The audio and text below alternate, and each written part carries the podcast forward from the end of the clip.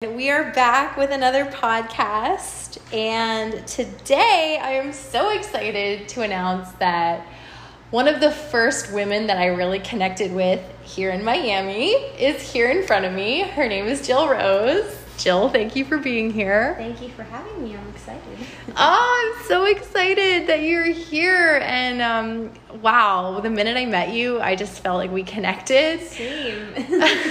yeah, on so many levels. And usually, when you connect with someone, it's because you are shining your light and being your authentic self. And so, ironically, we are going to be doing a podcast today on when we dim that light and are not our authentic selves, aka eating disorders. Which, ironically, uh, Jill and I had a, like a art day like a Sunday ago, and we started talking about it. And I asked Jill if, after after connecting over eating disorders, if she would be open to sharing her story and her journey on my podcast. So thank you, Jill, for being open. Of course, I feel like I'm ready to share some, at least some of my story um, for the first time, really ever with an audience, so to speak. So. wow, that's super powerful. So before we do that, um, Jill and I actually did a little meditation before jumping on, and she started leading us through something, and I was like, "Hold on, hold on, we need to start the podcast and do this with the listeners because it was so powerful." So Jill, if you don't mind, I'll hand it over to you. Sure. Um, so I learned this actually from an animal communicator. Um, this is how I clear my chakra energy in the morning. Um, basically, you just visualize your chakras as lights, colored lights within your body.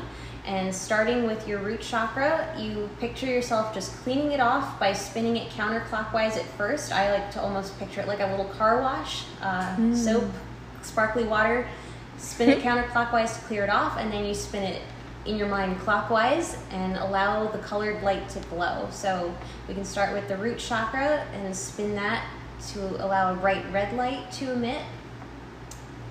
And then we clear off our sacral chakra and allow bright orange light to emit.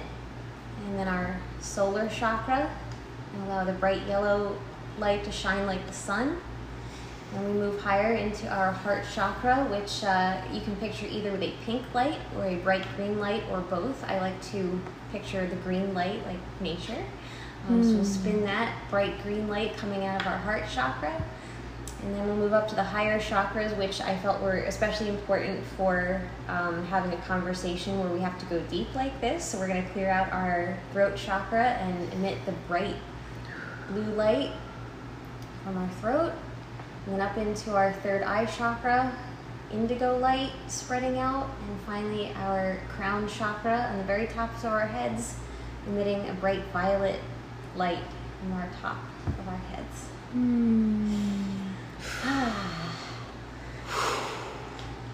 That was fucking beautiful.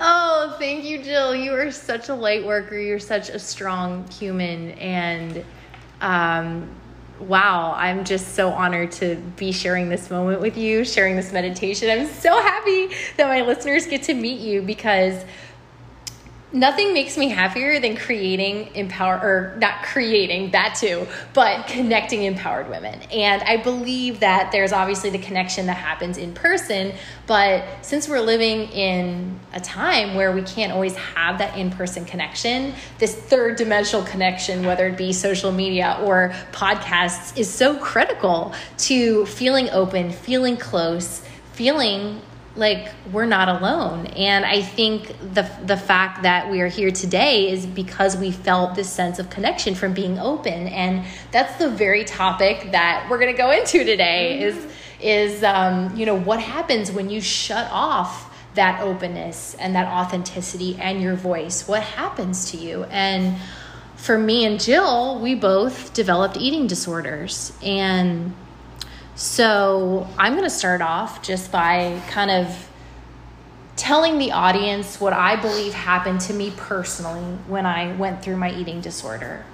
Um, I, I truly believe that the more authentic you can be, the happier you will feel and the more connection will attract into your life. Because when you are your authentic self, you actually become a human magnet, right? If we look at the universe and the way it works, it works in ways of frequency. And so, you, the frequency that you are, is the frequency that you will attract.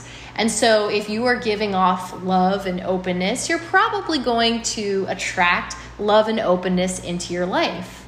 And that's just an example. You you attract pretty much anything that you put out. And so eating disorder, disorders happen to people who feel like no matter how much they tried to do something, it never worked. Would you agree on that, Jill? That that was my personal experience. I'd love to hear yours. Thank you. Um, yeah, that definitely resonates with me. Um, I actually learned only very recently that um, an eating disorder is often a sign that the root chakra was broken at a young age. Um, I'm still trying to understand better what exactly it means to have your chakra broken. Um, but in hindsight, I can't tell you how much reading that statement on like a little chakra chart, it just, it struck me like a guitar string. I was like, whoa, that makes a lot of sense. Because when I was six years old, I, I underwent trauma. And it's very hard for a six year old to process grief. I won't. I, would rather not get into the full story of what happened, but I was mm. as a six year old going into first grade, grieving, and that set me apart from the other children just inherently. I mean, what other six year old is going through that, you know? Mm. And the thing is, that didn't catch up to me really until I was a teenager, um, because the trauma basically made me petrified of change and it made me petrified of losing people that I loved. Mm. Um, so my eating disorder basically started when I was 13, but almost 14. I was literally like 13 years and 11 months probably. Okay. Um, and what I've come to realize is that an eating disorder, it, it's it's almost like a, a, narrator that takes footing inside your head, and it, it just it tells you how to live but it, it abuses you. It's it's like an mm. abusive relationship between your mind and your body, and it finds its roots in a lack of self love. Mm-hmm. And an eating disorder will only come to fill a vacuum. Like it, it can't come into a person who's whole. That's what I mm. came to realize. Wow, that's so powerful. I had a similar experience, Jill. Um, you touched on so many good things and I, I think that like that feeling of separation, right? Obviously, we know that separation is an illusion, like not feeling connected to the kids mm-hmm. in sixth grade. Like, I felt the same way whenever I was homeschooled for most of my life and then went into public school, uh, well, private school first and then public school.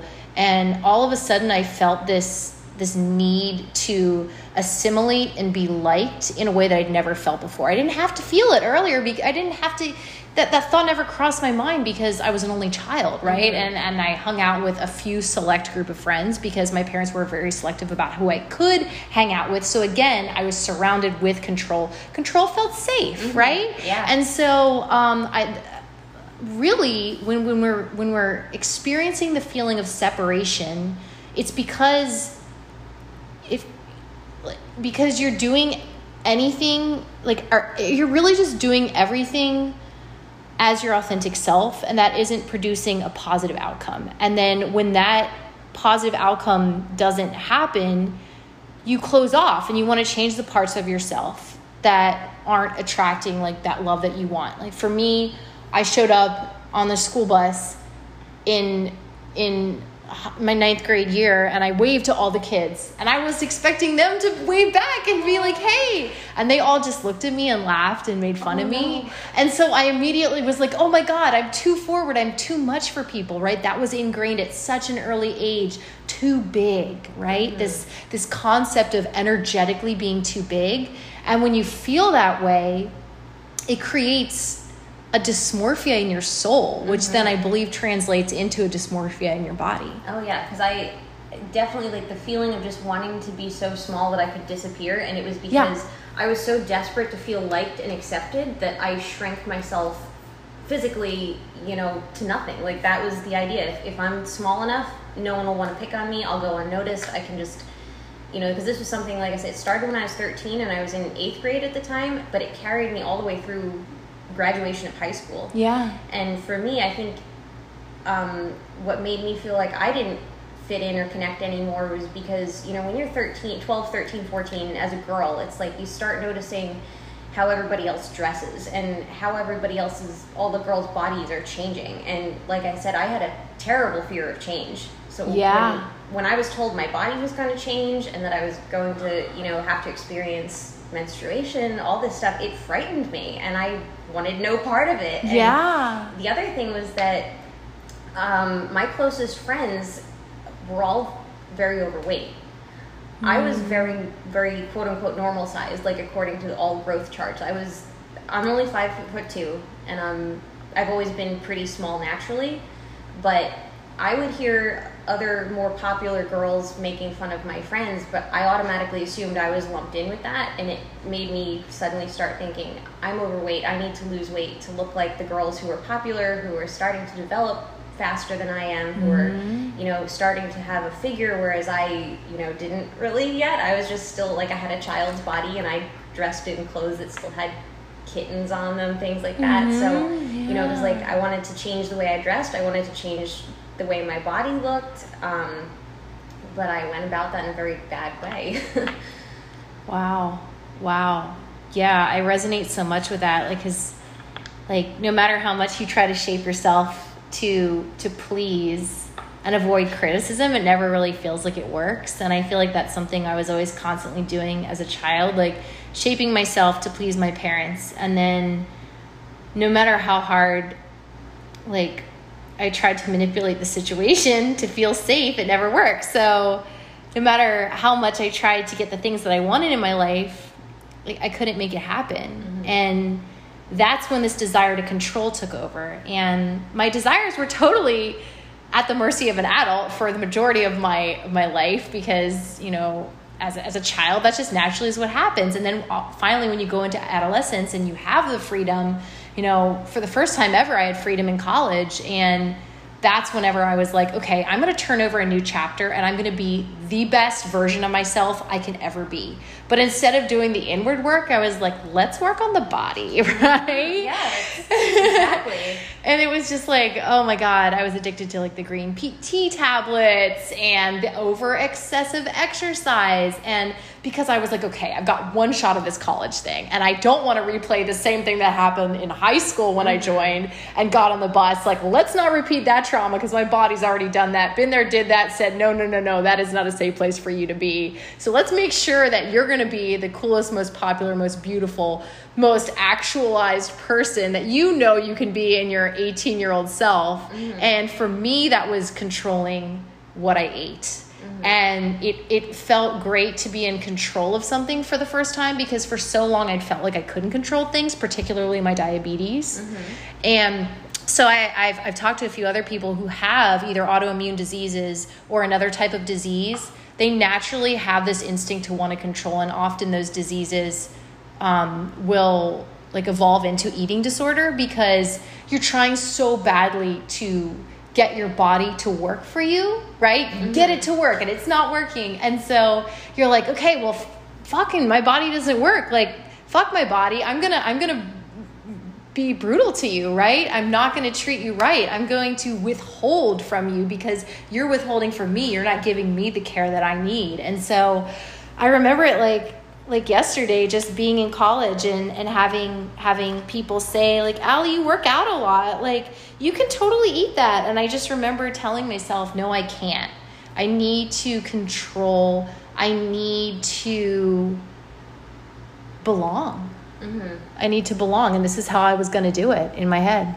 Yeah, and same. It was. I I can't even really remember what prompted me exactly to decide. Like, hey, I'm just going to start losing some weight. Um, I think it was a combination of things for me because, like I said, I saw girls who were more popular and more confident, and they tended to have like larger breasts than I did, or they were slimmer, or they were just in some way better able to deal with the changes that their bodies were undergoing whereas in my case like i didn't exactly have a ton of muscle tone i didn't i wasn't overweight. Like I said, I was very normal sized, but I was like, maybe if I lose weight, then I'll start to look a little more sculpted or I'll have more of a waist because my hip bones will stick out. And that kind of is what started happening. And like, because I was short, it didn't take many pounds in the beginning. Like, I, I think I lost five pounds just because I started, you know, not snacking and not, like, I would tell my parents, like, oh, I'm too full for dessert tonight. Or I'd give away my cookies at lunchtime or something. Like, it was very subtle things, but the thing was, like you said, you become a magnet and people start saying, oh, like, you're, you look a little thinner or you're losing weight.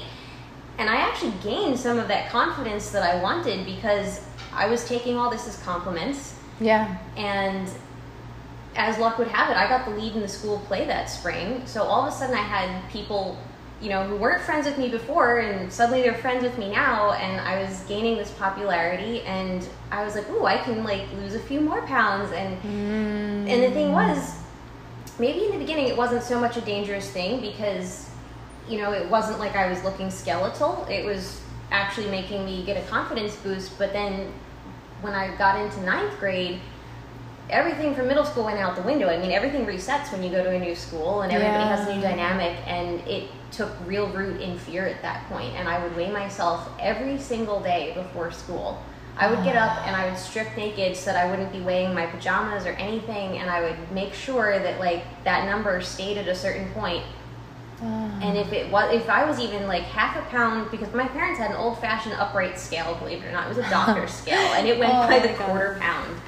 And if those sliders were not where I wanted them, I would skip meals. I would do extra exercise, um, and forget it. Like in the state of New Jersey, which is where I grew up, gym class was an everyday thing for all four years of high school, and I learned how to lift weights, and I started doing things, you know, in the weight room to really burn calories and be able to gain even more control through exercise. Yep. So, um, and I should specify for our audience, I, I did not have full blown anorexia. I was never hospitalized. I never looked that bad with it. It was more about sustaining a certain number on the scale and retaining a certain poundage, I guess. Mhm. Um, Mm-hmm. and so I didn't really go further down than a certain point. It was really about maintaining that exact number, and I did that for like five years.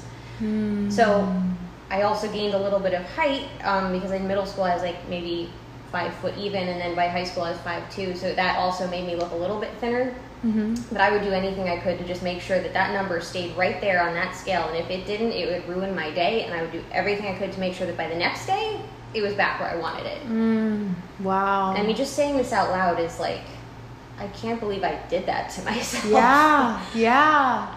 No, I mean, I, I think what's so important to recognize, first of all, thank you for sharing that because it's so vulnerable. But I think what's happening on the inside when we're going through this eating disorder, and I've shared a little bit about it in my podcast previously to my audience, so I don't want to, you know, go into my story as much. I want to kind of go towards what's happening on the inside. So if you're dependent on someone for external validation and those people don't have your best interest at heart, the best idea is to train yourself to not need them as much as possible. I, I really believe that that's what happened to me. And if you need like a specific energy, whoever gives you that energy is in control. And the only way to get back control is to willingly starve.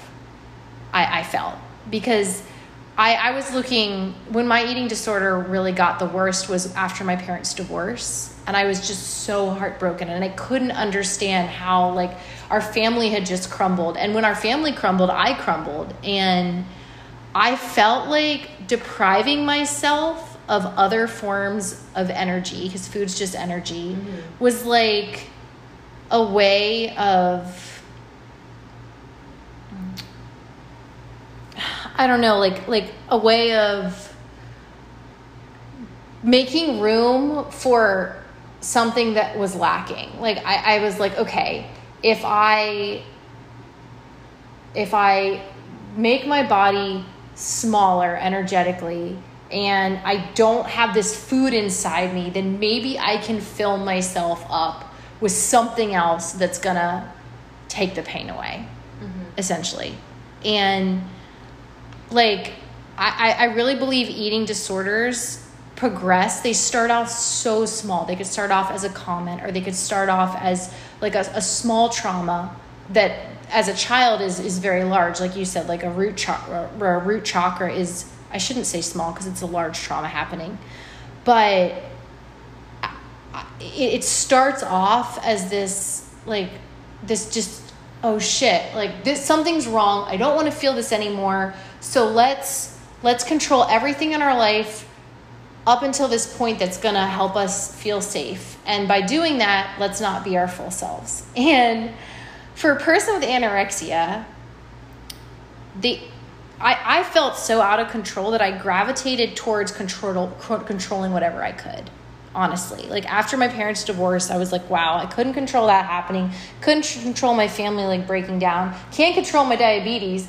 Really can't control what's happening at work. Like, fuck. I, I, I, the one thing that I can control is my body, and it's ironic because so many people who are anorexic feel out of control physically as children. Mm-hmm. And I think the reason that for this is that they think that by being more attractive or by controlling what they eat or how much they eat that their body is is going to like be that they're going to be happier right? Like their their body is going to give them something that it hasn't in the past. And um I feel like I'm just off on a tangent now, but I think for for me, like being in control was the way of mitigating the pain of just life experiences and the feelings of being a failure and the low self esteem and the anxiety and the depression and and it, and it was a huge method of coping for me and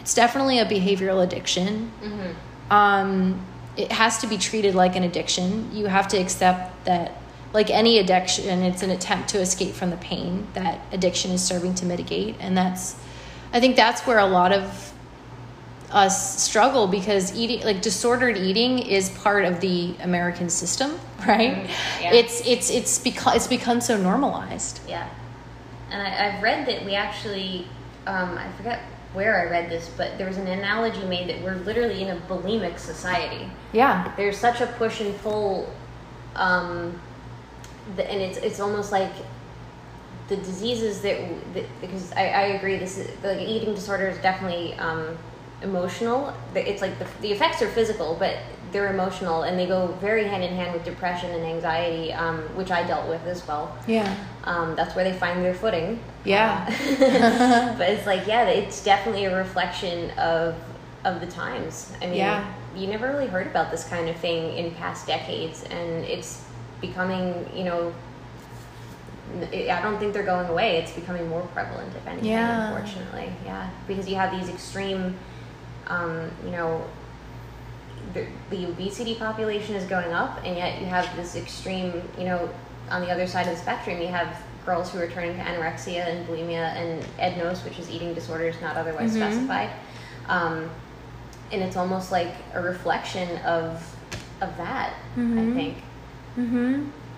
How do you feel like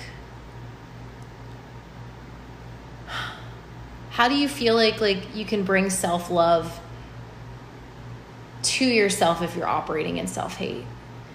Oh gosh. Um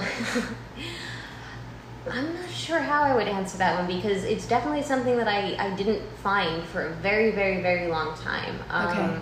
Yeah. And in fact, the the the, ten, the tendencies I had with my eating actually faded and gave way more to just clinical depression and extreme anxiety.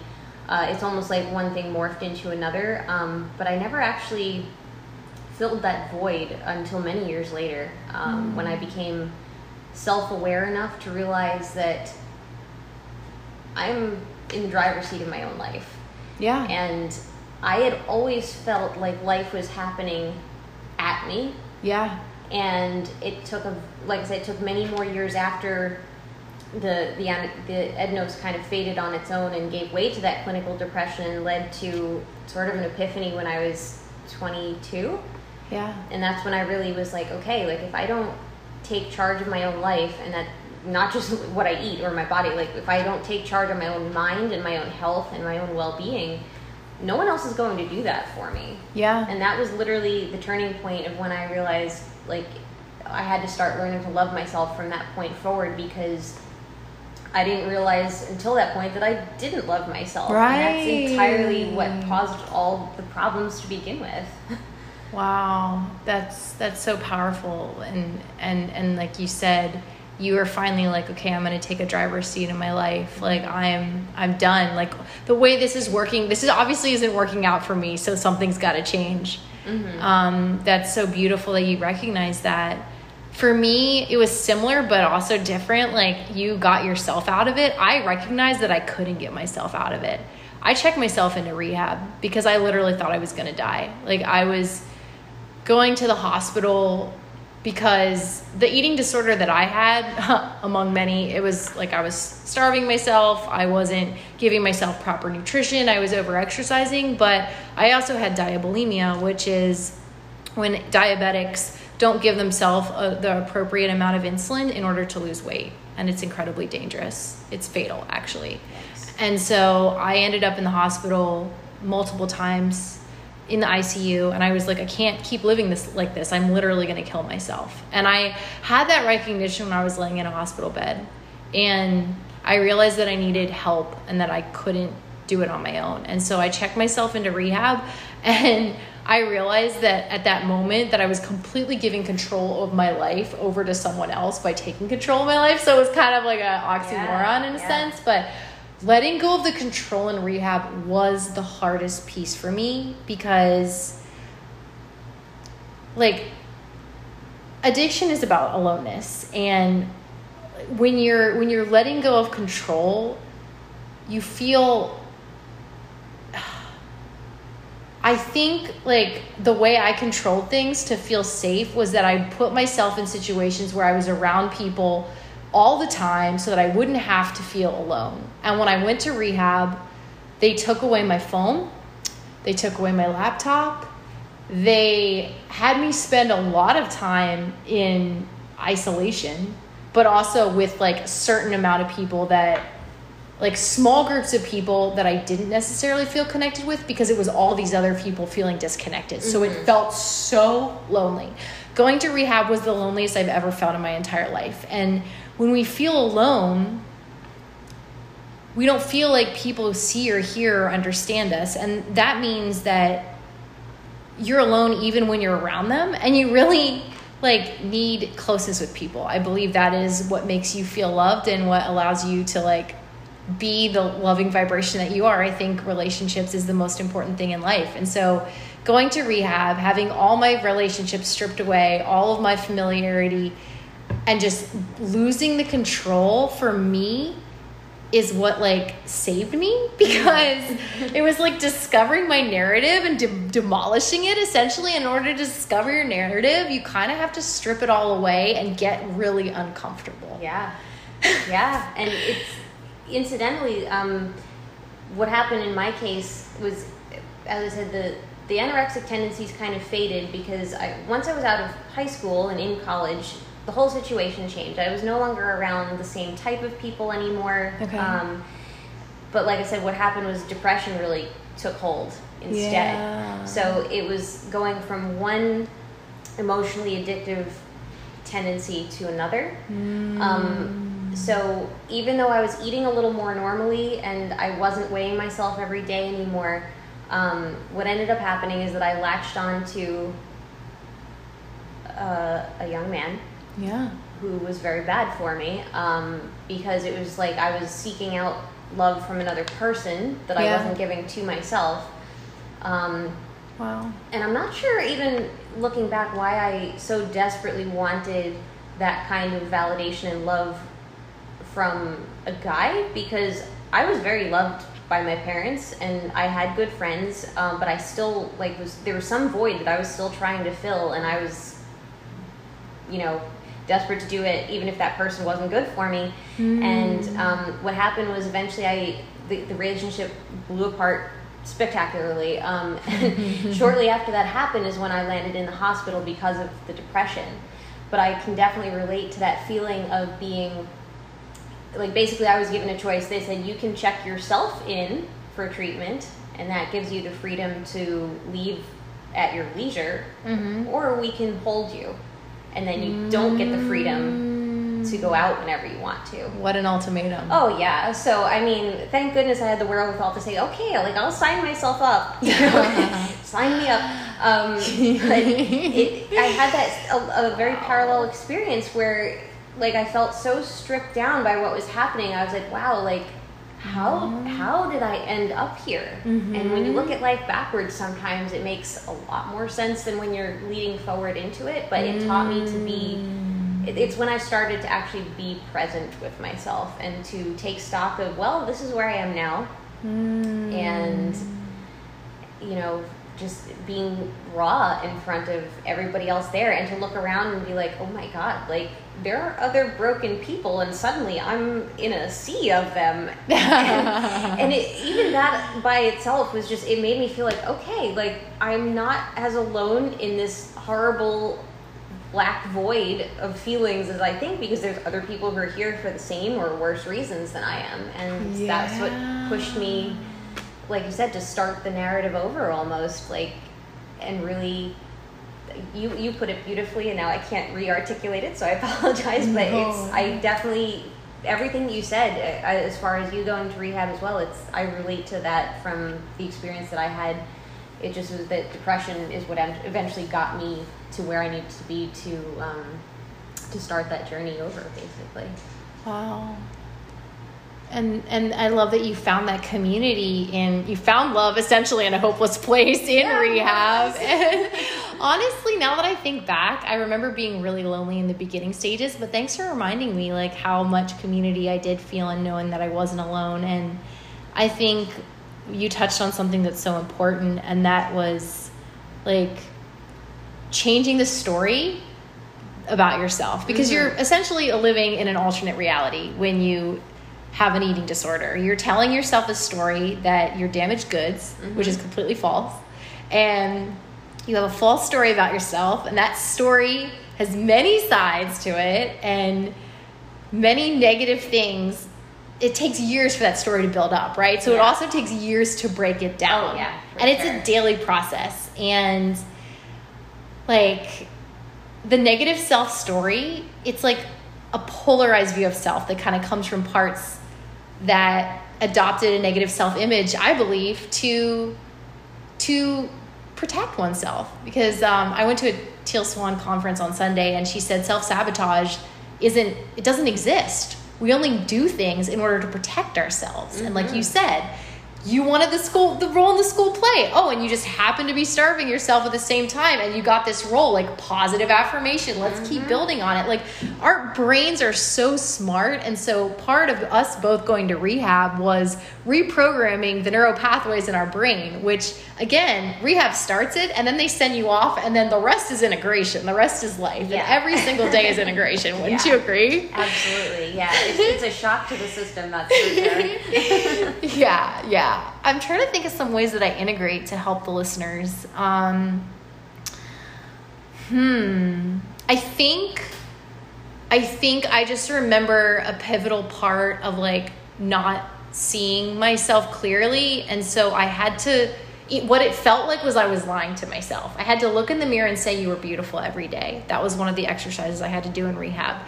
And I would cry because I didn't feel beautiful. And I'm like, I'm lying to myself. But what was really the case was that I'd been lying to myself for so many years that the truth felt foreign to me. And so it felt like a lie. Mm-hmm. And so as I said every day, You're getting beautiful, you're, you're, you're, you're beautiful, every single day, it was very gradual, but it, it slowly started to. Ch- they did not give me any emotional tools um, wow. they gave me drugs. They gave me antidepressants, and basically, I was told you're going to take these here for a few days, and if you have no side effects, we'll start talking about releasing you.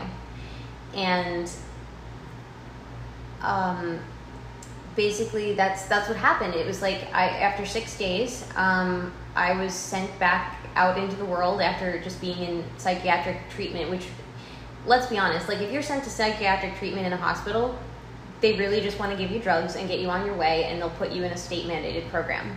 and so that's what I was told. They said you have to go to this location and line yourself up with a state certified therapist.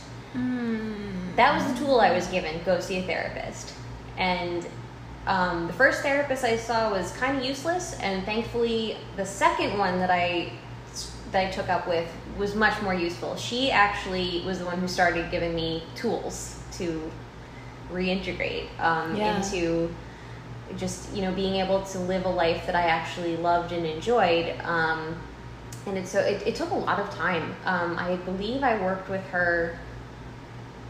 I want to say six years. Um, I, I it became a less frequent thing as time went on, but she would she called it using my resources, which was uh, to actually tell people how I was feeling. That was her biggest focus. Was like you have to tell people what's on your mind and in your heart. You can't keep silencing yourself. Mm-hmm. Um, so that was, I think, the biggest thing was sh- using your resources. To me, meant being honest about how I feel and not just allowing myself to feel, but allowing myself to have those emotions go into the world and not to feel guilty for them, Mm-hmm. and not to have them repressed or um, modified. Because sometimes you know people don't want to believe what you're feeling, and they'll Yeah.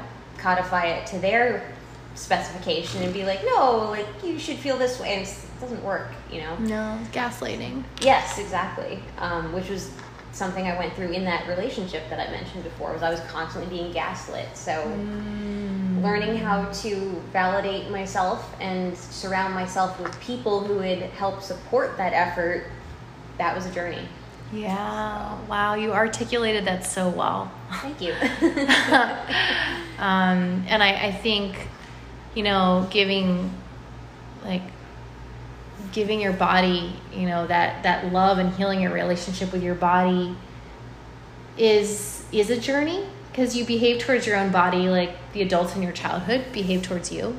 I believe that, and you're in control of it having, you know, your best interests at heart or not. And so when you disconnect from your body, um, doing integration work with your body, I think is really, really important. And so something that I focused on when I got out of rehab was doing things that were in my body. And to this day, it's still crucial for me. Like, I've been doing these movement classes recently in Miami, and they're amazing because I'm so in my body. Anything like, but it, but not in a way where I'm like harming it. It's like I'm here, I'm in it, I'm loving it, and whatever I'm doing is for my body and it's as a connective thing. It's not like, oh, I'm disconnected from my body and I'm going to work my body into the ground to get to where I want to be emotionally, right? You're, I'm not abusing it anymore. And so, developing a positive relationship with food, I think for me was the second piece that helped me integrate.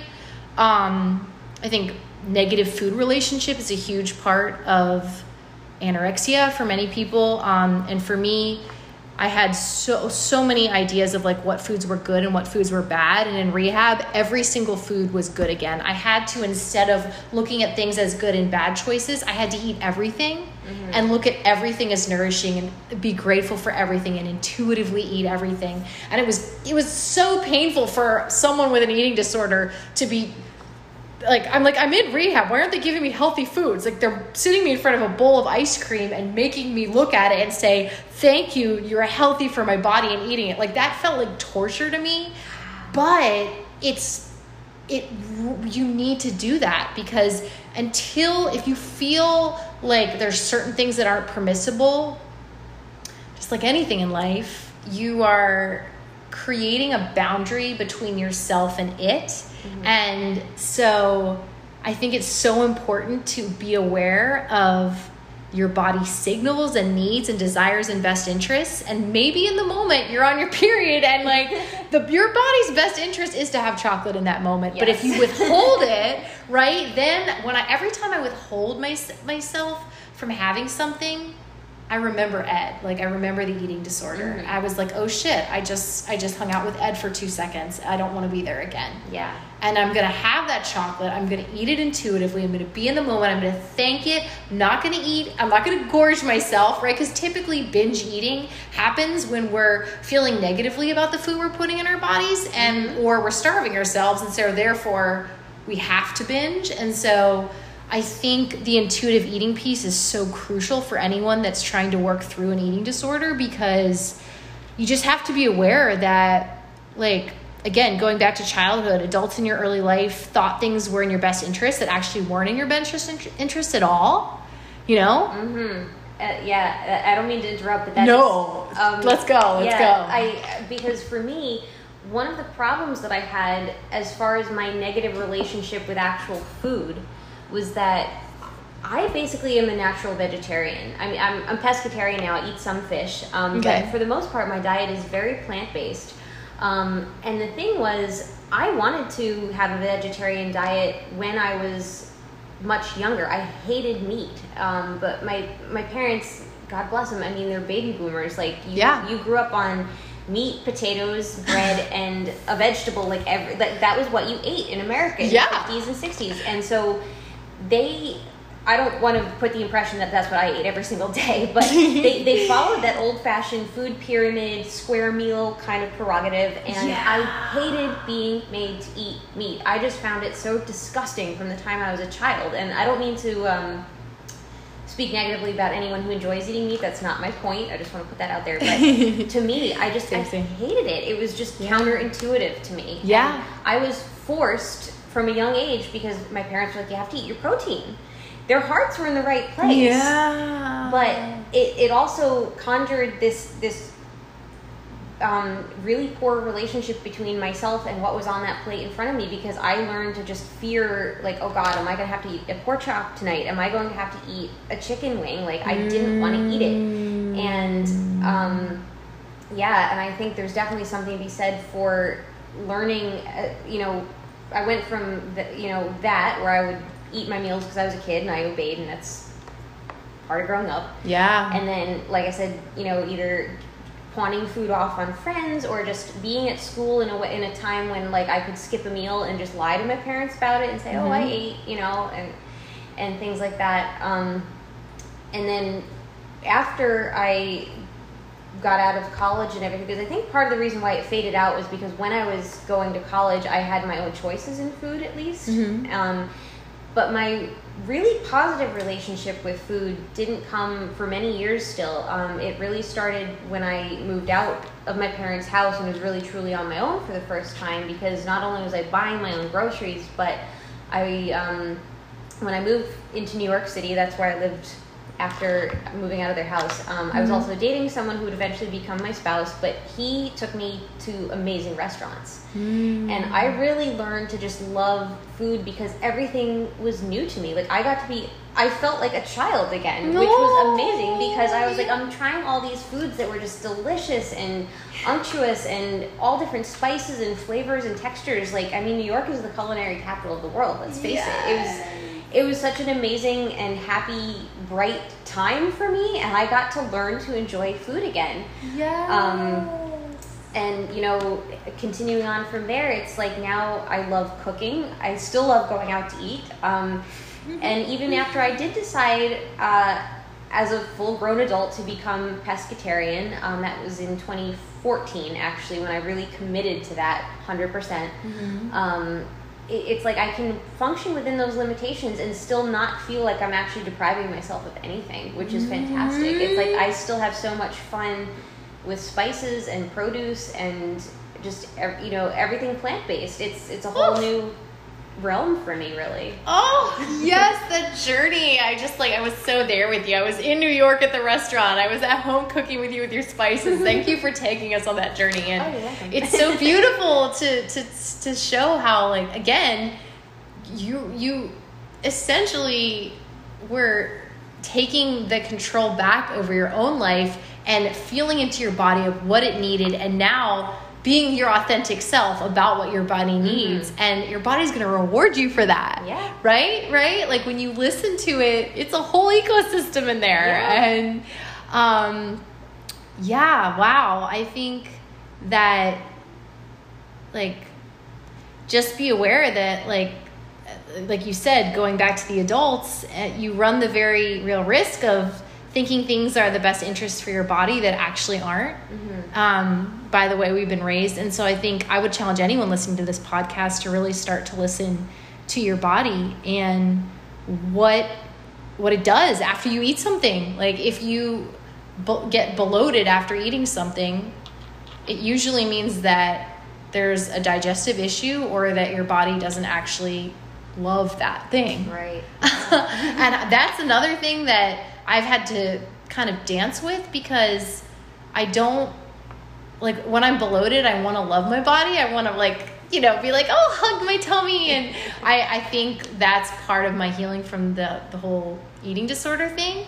But it's also an opportunity when I when I notice that my body is inflamed. That's essentially what being bloated is. It's inflammation, and that's what causes disease. That's what Yeah. leads to disease and unhealth in our bodies. You got to listen, and um, I think the same needs to be done with exercise. You know, exercise with the best interests of your body and mind and heart, even if that means like much less exercise or maybe totally different forms of exercise. Um, I'd love to, uh, you know, I, I think that what I used to do, I would lie to myself by telling myself that I love to run. I, I really hate running. I like to. Me too. oh my god, that's hilarious. That's so funny. I would run during my eating disorder a lot. I, I, I ran my body into the ground, and it was basically self gaslighting, is what I was doing. Because anytime you do something against your body, it backfires eventually. hmm Absolutely, yeah. Yeah. Ah, wow. I think, and you know, there's definitely, a, you know, as grown women now, I think you and I are both pretty keyed into like getting a good balance between not only the intuitive eating, but also exercising the right amount, like you said, because I never felt as in tune with my body as I did when I started doing yoga. Like that opened up a whole gateway for me because it mm-hmm. really made me feel uh, because prior to that i was very i was into fitness um, and i liked to feel strong. Like mm-hmm. feeling strong made me feel empowered. It made me feel like yeah my body is strong. I can lift these weights. I can do these things um, but yoga actually is what taught me to really enjoy and love my body because i was wow like i can get into these cool shapes like this is me. like I'm a pretzel. exactly and i think there's you know something to be said for like learning to love your body through the right kind of movement and the right balance of movement and you know healing from an eating disorder is such a it has to be a, a very holistic well-rounded approach there is no mm-hmm. one key or one angle to it it has to be a very totalitarian effort mind and body and soul Yeah. Oh, yes. I'm, I'm glad we touched on the body piece. I think going back to the mind and soul, you know, people with eating disorders are struggling with anxiety and worry. That's really what it is. Oh, yeah. And it's because they feel out of control in a world where, to be honest, even the universe can't be trusted. Like, especially in the day and age we're living in, I can only imagine what the youth of today are feeling because everything is out of control. And so the, the, the desire to you know have a certain image on social media also perpetuates this whole this whole theme but um i think what it goes back to is that when we reincarnated to be human we uh we probably didn't really take into consideration safety. Like if we're coming to planet earth it's not the safest place to be right? No, I, I, one of the funniest things I've heard about planet Earth is that if aliens do fly past our planet, they probably lock all the doors and shut the windows real tight and go super fast to get past Earth. oh my god i love that i love that It's like this is not a safe road, guys. No, Like, this is down. not safe. getting out of this galaxy. No. And to understand that, like, we're in an unsafe place that we're completely out of control of, flying through Earth at massive, or flying through the universe in massive speeds. You know, when you have that realization, it's a little disheartening and it might cause a little bit of anxiety and worry. So just understand that your worry in depth is like is is is to be expected and um and that I believe that dealing with worry is the best way that I, I deal with worry is to try to get out of the static of my mind. Mm-hmm. How do you deal with worry? Same. Um, it's either like if I'm feeling really anxious, um, Yeah. and I dealt with a lot of anxiety for personal reasons last year. Not even talking about what was going on at a global scale, but for personal reasons, I was dealing with a huge relapse of anxiety and grief and depression, and I found my best escape through creativity, and some of that was actually cooking because I challenged myself to make a whole list of unique dinners so that you know because there was no going out to eat for a Right. long time. Um, so food actually became not only a source of creativity but also a release for me. It was like i looked forward to cooking dinner because if i had pots on the stove and stuff in the oven and knives going it was like there was no space left in my head to worry about stuff because i was worrying about the task at hand in a positive way don't burn anything don't chop a finger off. It was like that's what I needed to focus on in order to bring myself back to earth. So Oh, to speak. no that's great. No, that's great. I love that. I But what a full that. circle, really. You know, when you think about it, it's like here's food being used as medicine in a big way. Wow, what a mind fuck. Ah, and and I think it's it's recognizing, you know, that like it's so crazy how the thing that caused you anguish at one point is now the healer, like you said. source, yeah. So everything is a polarity, and same with people, right? Like the, the the whole reason that we developed eating disorders was because we didn't trust people to have our best interest at heart. Mm-hmm. But believe it or not, it's possible for you to have relationships with people who take your best interests as part of their best interests and therefore to feel safe in your relationships and it's possible for it to be safe for you to take in energy from life and there and for there to be no consequences in doing so. And Yeah. when i got to that realization i was like holy fuck. I feel like even though the planet's going crazy and there's so much out of my control and yes there's many things that can cause me worry it is possible to not only be successful on this crazy planet but also to feel good enough doing it Yeah, to thrive. and to thrive to thrive. Yeah. to thrive. And by being your true authentic self, regardless of the beat downs that you might have gotten in the past and the triggers that come up, you keep putting yourself out there. And when that authenticity is there, that human connection is there, and that support is there, and then it just becomes a beautiful, vibrant ecosystem where you can go and make delicious foods. And gosh, now I want to go to New York and go to a restaurant while we're still allowed. Right. Oh, that's another story for another day. Yes. But it is possible for you to control the conscious creation of a life that feels good. Absolutely. And if there's one thing that I wish I could tell my younger self and any young girl who's struggling in the way that you and I did, it's that, you know, you are allowed to love yourself and take control of your life. And I think the mm. biggest part of trying to heal young women from something like this is the right approach has to be taken and that has to be a part of it. You can't just stuff somebody with food and expect them to suddenly be okay. It's it's like that love has to come from within your heart and your soul and not just your stomach. Mm-hmm. So if I, I, I just wish I could tell the doctors that, you know what I mean? But um, yeah, You can. You're doing it now. True. You're doing it now, girlfriend. Woo! We are here where we're we're exactly where we need to be. That journey, despite being very traumatic and hard on our bodies, what is what allowed us to connect so deeply. And I think that's what's so beautiful and just being able to be authentic about that. Like we've all gone through some shit, whether it's an eating disorder or, or abuse or um, addiction or they're all pretty much one and the same struggling right Yeah. like struggle is the reason why we can recognize that at a certain point that we're fucking done with that bullshit. We're done mm-hmm, struggling. So mm-hmm. let's realign and come here to do exactly what we're here to do, which like you said is to thrive and be in full alignment and have fulfilling relationships and love our bodies and Do the light work. Like Yeah. you said, light working. yeah, yeah. Oh my gosh. I had such a good time doing this. Me too. Thank you. Thank you for having me. Yes.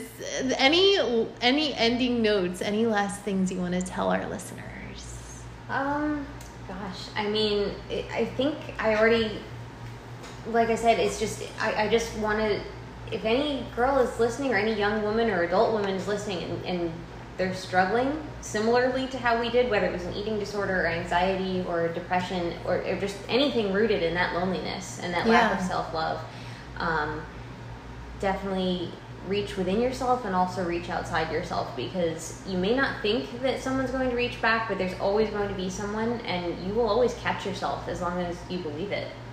Oh, yes. I love that call to action. And I want to go a step further to say reach out to us. Yeah. I mean, social media is such a powerful platform, and I love the fact that we can connect that way. And so, if you want to send us, either of us, a message, um, Jill, what's your Instagram handle? Do you feel comfortable sharing that, or if Um, not, it's fine. I do have a private account, so I Okay. can accept. I do accept messages, um, but I always screen requests for Yeah. for, for connectivity. Um, but yeah, if, if anyone wants to send me a message, it's string bean, just like the vegetable string Hmm. bean, Jilly bean, J I L L I E B E A N.